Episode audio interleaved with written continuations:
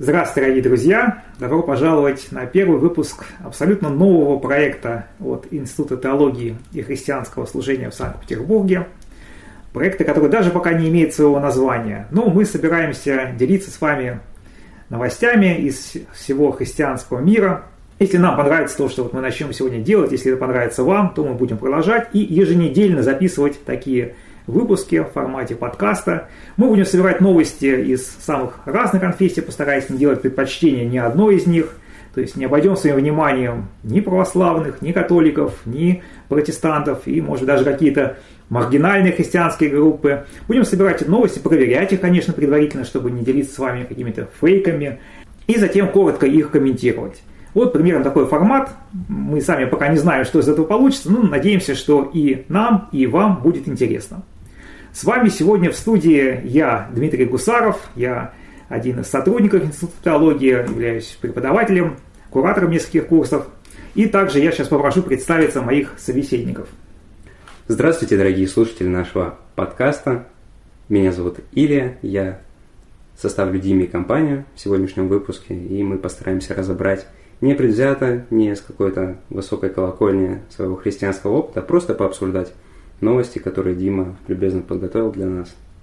И еще с нами сегодня... Приветствую, дорогие друзья! Меня зовут Алена, я также являюсь сотрудником Института теологии и христианского служения. Очень рада быть вместе с вами, вместе с Ильей и Димой, обсуждать сегодня, посмотреть на новости, которые мы выбрали. Ну что ж, приятно очень слышать женский голос в нашей передаче.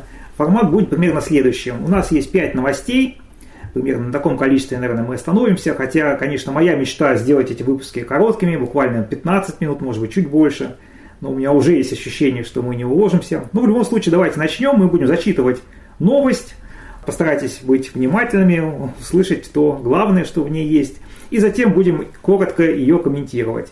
И в конце выпуска подведем некоторые итоги. И тоже я вас попрошу прокомментировать то, что вы услышите. И, может быть, даже проголосовать за какие-то новости, чтобы мы знали, какие именно вам более всего понравились. Итак, мы начинаем нашу первую новость.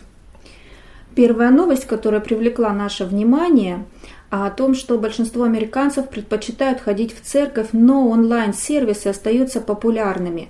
Дело в том, что среди взрослых жителей США предпочтение отдается личному посещению религиозных служб. Однако четверть американцев после пандемии по-прежнему предпочитают регулярно смотреть онлайн-службы, сообщает христианский мегапортал Invictory. Исследовательский центр Pew Research Center опросил 11 377 взрослых жителей США в период с 16 по 27 ноября 2022 года. Ключевым фактором исследования было изучение того, как американцы используют технологии в духовной жизни. Из 76% опрошенных, предпочитающих посещать религиозные службы лично, респонденты заявили, что они чрезвычайно или очень довольны проповедями 74% и музыкой 69%. Около 65 респондентов, посещающих религиозные службы лично, также чувствуют личную связь с другими участниками религиозных служб по сравнению с 28% онлайн-посетителей. Около 27% американцев все еще смотрят религиозные службы онлайн.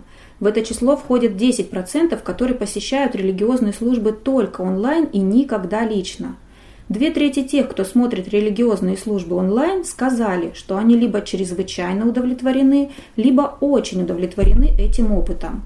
На вопрос, почему они смотрят религиозные службы онлайн или по телевизору, многие постоянные зрители чаще всего выбрали вариант удобства, говорится в докладе. Еще одна статистика показывает, что на момент проведения опроса большинство взрослых жителей США, 57%, заявили, что за последний месяц они не посещали религиозные службы ни лично, ни через интернет. Спасибо. Ну что ж, вот такая новость. Если коротко, то большинство американцев предпочитают ходить в церковь, но все-таки популярными остаются по-прежнему онлайн-сервисы, даже вот по окончании пандемии.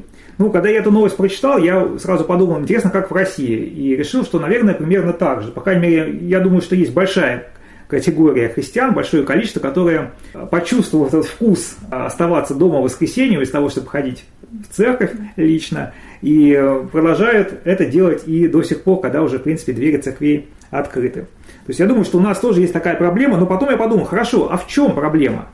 Я смотрю вот по статистике, здесь, если вы уловили цифры, то вы увидели, что, в принципе, удовлетворенность собранием остается примерно на том же уровне. Не говоря уже о всех тех плюсах, которые есть при просмотре церковного собрания дома. То есть это экономия времени, экономия сил на то, чтобы приехать в церковь и обратно. Можно поставить видео на паузу, если там вдруг нужно отлучиться и ничего не пропустить. Можно выбирать трансляции. Все-таки, когда мы ходим в церковь, то очевидно, что, по крайней мере, может быть, некоторым не очень нравится качество проповеди, которую они слушают. А здесь можно выбрать из большого списка и выбрать именно ту проповедь, именно то собрание, которое в максимальной степени воодушевит тебя и наполнит какими-то духовными силами. То есть, я думаю, плюсов достаточно много. Но мне кажется, что христиане очень любят настаивать на том, как важно посещать собрание лично, и вот поэтому я сейчас просто дам возможность вам мне возразить. То есть в чем проблема-то, что люди остаются дома и смотрят церковные собрания онлайн? Просто вот, на мой взгляд, я сразу же пытаюсь представить церковь и новозаветную церковь, которую мы все с вами читаем в Новом Завете, в Деяниях. Не представляется такое взаимоотношение христиан, какое вот существует сейчас, когда люди полностью отрезают себя от личного общения и остаются наедине, так скажем, с гаджетом каким-то. Как-то мое представление личное, как христианский, не вписывается в церковь новозаветную, когда ты отрезан полностью от личного общения. Звучит убедительно? Вопросительный знак. Что думает молодое поколение? Я думаю, что Запад определенно загнивает. Если говорить серьезно, я бы хотел сделать акцент на том, что нужно относиться к этим вещам очень аккуратно. Нельзя давать только негативную коннотацию, но также нельзя забывать про позитивные стороны, потому что, как сказала Алена, тяжело представить новозаветную церковь без такого тесного, личного, живого общения, но при этом, скажем, когда человек остается наедине с самим собой из-за болезней, например, пандемия, или, например, он уехал далеко в командировку и не может лично присутствовать на собрании, он может быть в своем собрании, так скажем, онлайн. То есть мы не можем относиться негативно к подобным технологиям, мы можем относиться к ним с опаской, но это скорее говорит о том, что ими нельзя злоупотреблять, нежели о том, что ими нельзя пользоваться. Это лично мое мнение. Все непозволительно, но не все полезно, да? Хорошо, давайте не будем забывать ни плюсы, ни минусы. Я единственное, что в заключение хотел бы обратить ваше внимание на эту цифру, которая прозвучала в конце новости. 57% взрослых жителей США заявили, что за последний месяц они не посещали религиозные службы, ни лично, ни через интернет. Возможно, эта новость подавалась как «Ого, так много, 57%». Но я вычел ее из 100, я подумал, так получается, 43% посещали службы за месяц. И опять же я подумал, как в России, какой процент взрослых жителей России посещал хотя бы одно церковное богослужение за предыдущий месяц. Я думаю, что эта цифра будет намного меньше. Может быть 5%, может быть 10% максимум, на мой взгляд. Хорошо, спасибо, давайте двигаться дальше. У нас, напомню, 5 новостей сегодня, и сейчас будет вторая. Американское библейское общество утверждает, что христиане, которые интенсивно изучают Писание, относятся к тем, кто преуспевает во всех областях человеческой жизни. Эти данные основаны на более чем 2700 ответов, сообщает христианский мегапортал Invictory. Главный специалист Американского библейского общества по исследованиям и инновациям Джон Плейк сказал: «Наше исследование подтверждает то, что миллионы христиан знают на личном опыте, что Библия способна преобразить жизнь и сделать нас более счастливыми, здоровыми и цельными. Мы видим, что христиане, преданные своей вере, полностью увлеченные Библией и преображенные ее посланием, преуспевают во всех областях человеческого опыта». В исследовании использовался индекс процветания человека для оценки ответов на вопросы о счастье, удовлетворенности жизнью, психическим и физическим здоровьем, смысле и цели, характере и добродетели, финансовой и материальной стабильности и близких отношениях в обществе. Практикующие христиане получили средний балл 7,8 по сравнению с 6,9 для непрактикующих христиан. Нехристиане получили 6,7 балла. Респонденты, получившие более высокие баллы по этому индексу, молились Богу в течение последних 7 дней, сказали, что умеют прощать, а также согласились с тем, что Библия изменила их жизнь. Отлично, спасибо. Ну что ж, такая позитивная, в общем, воодушевляющая новость. Я без всякой иронии об этом говорю. Единственное, что меня так немножко смутило, что опрос проводили сами христиане. И, конечно, было бы интересно посмотреть подобный опрос, который провели бы люди неверующие, но даже не в этом суть. Меня удивили здесь цифры. Давайте я повторю. Значит, практикующие христиане набрали средний балл 7,8, а нехристиане 6,7. Ну, по всей видимости, имеется в виду 10-бальная шкала. И я такой, увидев это, подумал, что... И это вся разница, всего-то какой-то 1 балл. То есть, по идее, это христианство, то, что наполняет жизнь человека, то, что ее формирует, то, что самое главное в нашей жизни, Иисус стоит на первом месте. Все как-то подчинено этому. И мы как христиане, очень любим говорить, что это влияет на нашу жизнь в самую лучшую сторону, позитивно нас, наполняет нас счастью, здоровью, радостью. И, кстати, многие исследования это более-менее показывают. Но здесь разница всего 1 балл. То есть, стоит ли того, может спросить какой-нибудь человек. Мне кажется, что разница должна быть больше, но то, что она есть хотя бы такая небольшая, я считаю, это добрый знак. Да, мне было очень интересно послушать мнение Димы по поводу этой новости. Я хочу отметить, что мы до того, как собираемся здесь и начинаем записывать этот подкаст, не обмениваемся мнением. И я должен сказать, что я достаточно скептически отношусь к подобным новостям. Я знаю, что Дима тоже, и мне нужно... ему, наверное, что-то противопоставлять, точно так же, как в первой новости было. Но я хочу обратить ваше внимание на заголовок. Исследование показало, что христиане, которые сильно увлечены Библией, преуспевают во всех сферах. Звучит неплохо. Звучит неплохо. А как на самом деле? На самом деле меня эта новость очень воодушевила, такая... приятные результаты исследования, и я даже уже успела сегодня утром этой новостью поделиться с одним человеком, и которого тоже очень воодушевила эта новость, поэтому я думаю, что многим нашим слушателям будет приятно такое исследование. Еще каплю дегтя добавлю. Мне еще показалось, что когда у христиан спрашивают, еще предварительно узнав, что да, значит, ты практикующий христианин, и потом тебя спрашивают, а ты вообще счастлив? То я думаю, что так сложно сказать, что нет, я не счастлив. Я думаю, что, может быть, они где-то чуть-чуть преувеличивали уровень своего счастья, удовлетворенности жизнью, радости и преуспевания во всех сферах своей жизнедеятельности. Но это как моя догадка, можете внимание особо не обращать на это. Да, это твое личное такое уже. Хорошо, двигаемся дальше, постараемся быть чуть более быстрыми. Третья новость. В Германии ChatGPT провел церковную проповедь в протестантской церкви. В немецком городе Фюрте в протестантской церкви Святого Павла искусственный интеллект провел церковное богослужение. На экспериментальную лютеранскую церковную службу, почти полностью сгенерированную чат-ботом, пришло около 300 человек. Дорогие друзья, для меня большая честь стоять здесь и проповедовать вам как первому искусственному интеллекту на нынешнем собрании протестантов в Германии, сказал чат-бот. Служба, содержащая проповедь, музыку и молитвы, длилась 40 минут. События возглавили 4 разных аватара на экране, 2 женщины и 2 мужчин. Именно к ним у людей возникли вопросы. Иногда аватары искусственного интеллекта нечаянно вызывали смех, когда с невозмутимым выражением лица говорили людям банальные вещи. Например, виртуальный проповедник заявил, что для сохранения веры мы должны молиться и ходить в церковь. Одна из посетительниц рассказала, что сначала ее очень заинтересовала идея проповеди искусственным интеллектом, однако со временем это стало ее отпугивать. «Не было ни сердца, ни души», — сказала 54-летняя женщина, присутствующая на служении. Аватары вообще не проявляли эмоций, не имели языка тела и говорили настолько быстро и монотонно, что мне было очень трудно сосредоточиться на том, что они сказали. Спасибо.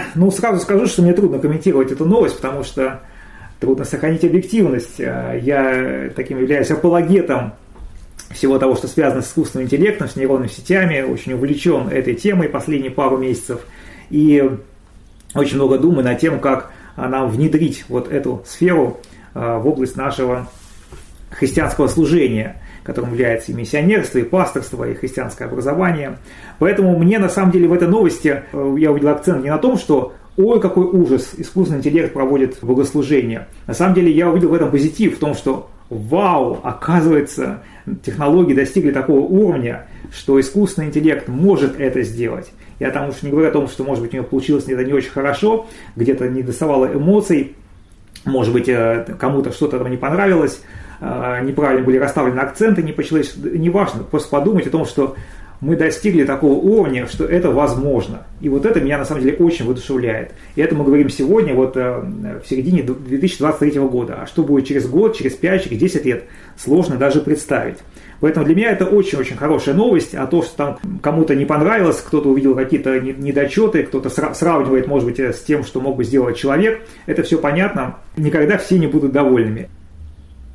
Да, мне на самом деле тоже очень тяжело комментировать эту новость. Не потому, что я являюсь апологетом искусственного интеллекта, наверное, наоборот, я с большим скепсисом, чем Дима, отношусь к этому. Я считаю, что это все же больше похоже на некую технологию автопилота в самолетах, да, мы можем представить, что вот есть первый пилот, второй пилот, который является дополнением первого пилота, и автопилот, который является дополнением первого и второго пилота. То есть в руках этих двух пилотов автопилот как раз-таки и становится чем-то полезным и нужным. Но я зацепился за, вот, наверное, последний абзац этой новости.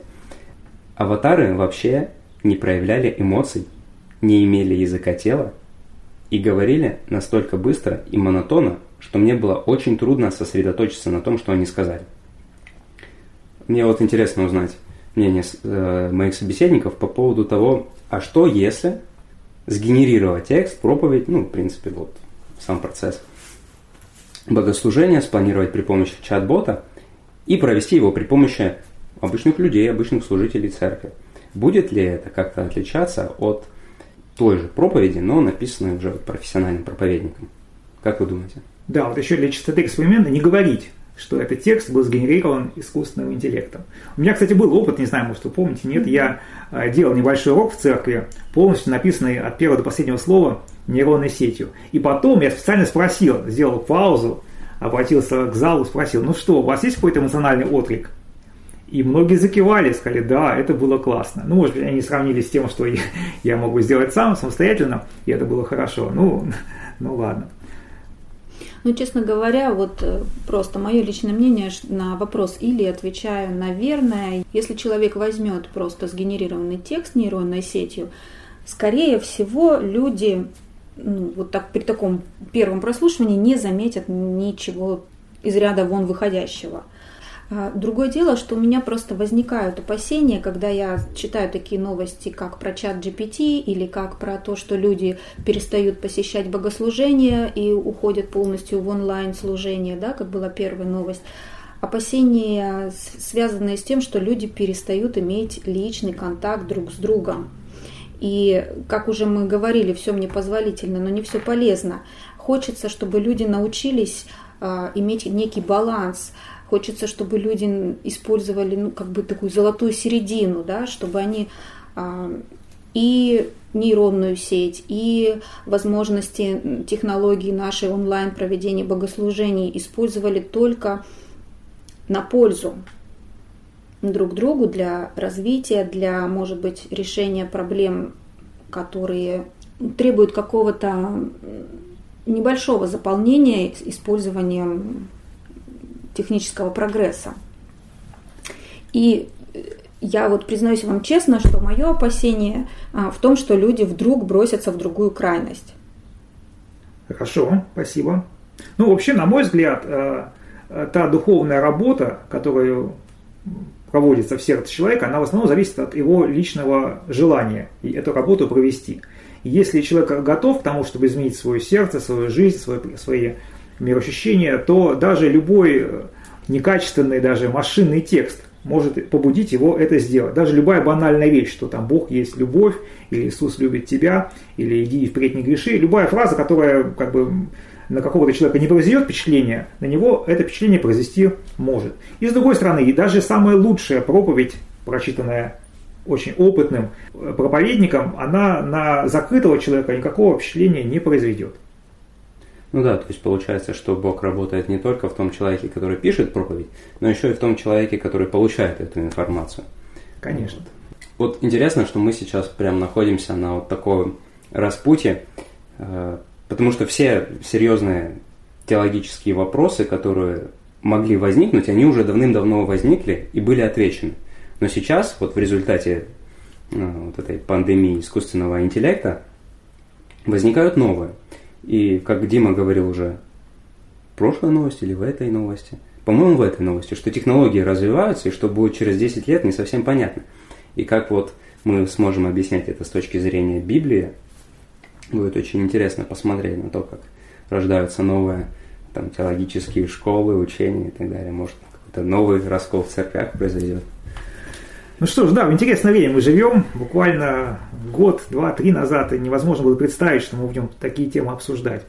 Но вот сегодня мы их обсуждаем. Ну что ж, двигаемся дальше. У нас еще осталось 2 новости, и сейчас у нас 4-я новость. В американском штате Пенсильвания полиция арестовала мужчину, который цитировал Библию в знак протеста против парада ЛГБТ. 6 июня 2023 года полиция арестовала 41-летнего Дэймона Аткинса за цитирование Библии на гей-параде в городе Рейдинг, штата Пенсильвания. Об этом сообщили в пресс-службе окружной прокуратуры округа Беркс, передает Fox News. По данным СМИ, мужчина вышел на гей-парад с табличкой «Иисус сказал, иди и больше не греши», а также цитировал стихи из Библии. После этого к противнику ЛГБТ подошли полицейские, которые сказали мужчине, что он должен уважать участников марша и дать им возможность жить. Полицейские арестовали мужчину рядом с участниками гей-парада, после чего надели на него наручники и приставили к стене. На опубликованных кадрах слышно, как участники ЛГБТ-марша сопровождали задержание мужчины аплодисментами. В то же время в ведомстве рассказали, что обвинения против Аткинса сняли после того, как окружная прокуратура рассмотрела видеозаписи с митинга в поддержку ЛГБТ. Там отметили, что мужчину отпустили в соответствии с 1-й поправкой к Конституции США, которая не позволяет ограничивать граждан в их праве на вероисповедание. Спасибо. Ну что, замечательная новость. Я, честно скажу, у меня двойственное отношение к ней. С одной стороны, очень приятно, что есть такие люди, смелые, находчивые. Если бы я вот повстречал этого 41-летнего Дэймона Аткинса, я бы просто, вот, наверное, его обнял, сказал: парень, ты молодец. Прям вот. Но с другой стороны, а что он хотел? Он хотел, чтобы, глядя на его плакат, с такой, в общем-то, достаточно ничем не примечательной фразой из Евангелия, люди изменили свою ориентацию. Я не знаю, чего он хотел. И опять же я подумал, почему люди не могут давать другим жить в соответствии с их верой. Я попытался представить себе человека, участника этого гей-парада, который пришел бы с радужным флагом на богослужение в церковь и спокойно там стоял у сторонки, никому не мешая, но просто показывая свое отношение к этому, по этому вопросу. Долго ли он бы простоял? Я думаю, что ему не разрешили бы таким образом привлекать к себе внимание. И, наверное, никому даже бы в голову такое не пришло. Но вот такие активисты со стороны христиан, они вот себе такое позволяют. Что вы думаете? Полностью солидарен с Димой. Та аналогия, которую привел Дима, она очень-очень-очень яркая. И я думаю, если бы так произошло, это возымело бы еще больший резонанс. Вот я как христианин должен, прочитав эту новость, по идее, обрадоваться или, наоборот, ужаснуться, что вот посмотрите, как мир загнивает, что у нас вообще происходит. Но у меня очень тоже двоякое отношение. Ну да, мы на самом деле не знаем, что двигало Дэймоном Аткинсом в этот момент. Может быть, у него есть какая-то личная боль по этому поводу. Но, честно говоря, когда люди, христиане, выходят на такие вот протесты, используя еще и при этом какие-то цитаты из Библии, я никогда не поддерживаю, честно говоря, своих же соотечественников в вере, так скажем, потому что, мне кажется, это какой-то агрессивный момент. Я почему-то вижу в этом что-то агрессивное. Я не знаю, может быть, это не так, конечно, и опять же говорю о том, что мы не знаем, что двигало Дэймоном, какая мотивация у него была, но, прочитав новость, кажется, как будто это выглядит агрессивно. Для чего говорить о Боге идя вот на рожон куда-то, мне это всегда было непонятно. Я не знаю, может быть, меня кто-то осудит из наших слушателей, кто-то, может быть, меня поймет. Мне всегда это непонятно было. Мне кажется, более эффективным было бы, если бы мы продолжали своей жизнью, своим примером как-то говорить о том, чего хочет Бог от человечества в целом и от нас. И если у нас возникают, конечно же, различные возможности для благовестия, то и благовествовать. Но когда мы идем вот на такое сопротивление, для меня это непонятно. Непонятна цель этого, непонятно, что хотел Аткинс этим сказать. Ну, по крайней мере, мы узнали его имя. То есть мы согласились с тем, что мы за добро, да, мы за свободу, за права. Может быть, он хотел показать, что христиане не согласны с легализацией ЛГБТ и чем-то подобное. Просто хотел выразить христианскую позицию, но для этого тогда, наверное, нужно было собрать какое-то сообщество, а не одному выходить. Спасибо. Ну что ж, и у нас последняя, пятая новость. Давайте мы ее послушаем. Из-за давления Католической Ассоциации Фронда польский оператор отказался от используемого с 2006 года номера автобусного маршрута 666, который следовал до города Хель. Об этом сообщает The Guardian. В этом году мы переворачиваем последнюю шестерку с ног на голову, сообщили о новшестве в компании. Теперь в город, название которого созвучно с английским Hell, что переводится «ад», будет вести автобус номер 669.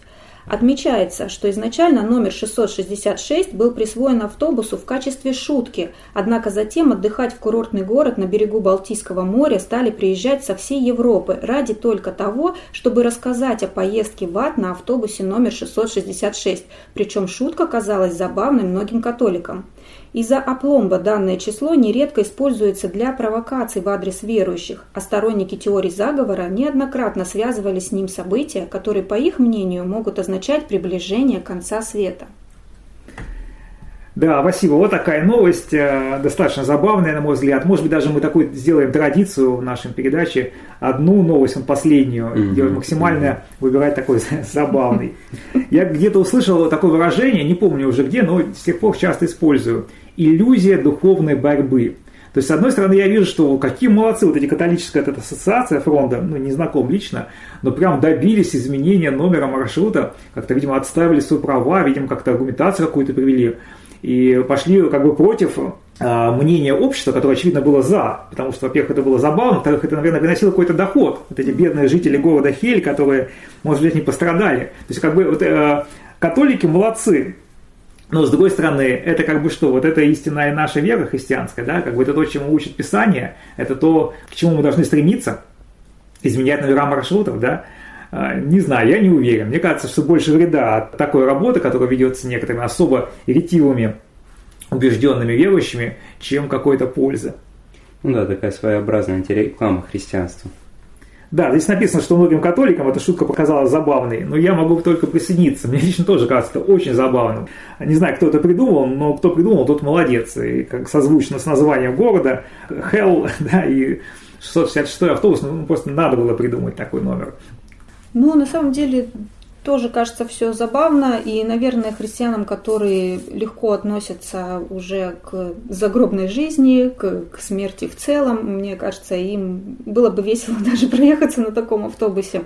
Другое дело, что можно понять тех, кто протестовал против этой истории с номером 666, потому что есть люди, ну, сами по себе, по сути своей, ко всему относятся очень серьезно, да, есть люди, которые ранимые, поэтому для таких людей, может быть, это важно. Вообще я заметила, что все наши новости так или иначе связаны с мнениями людей, с двумя сторонами и с возможностью защитить.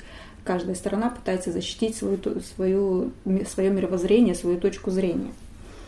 Ну, я бы не протестовала, я бы даже хотела проехать на этом автобусе.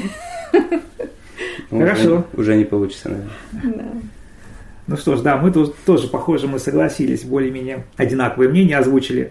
Ну что ж, в принципе, вот это все наши новости, которые мы подготовили. Я, наверное, тоже должен сказать, что это как бы не самые главные новости христианского мира за неделю.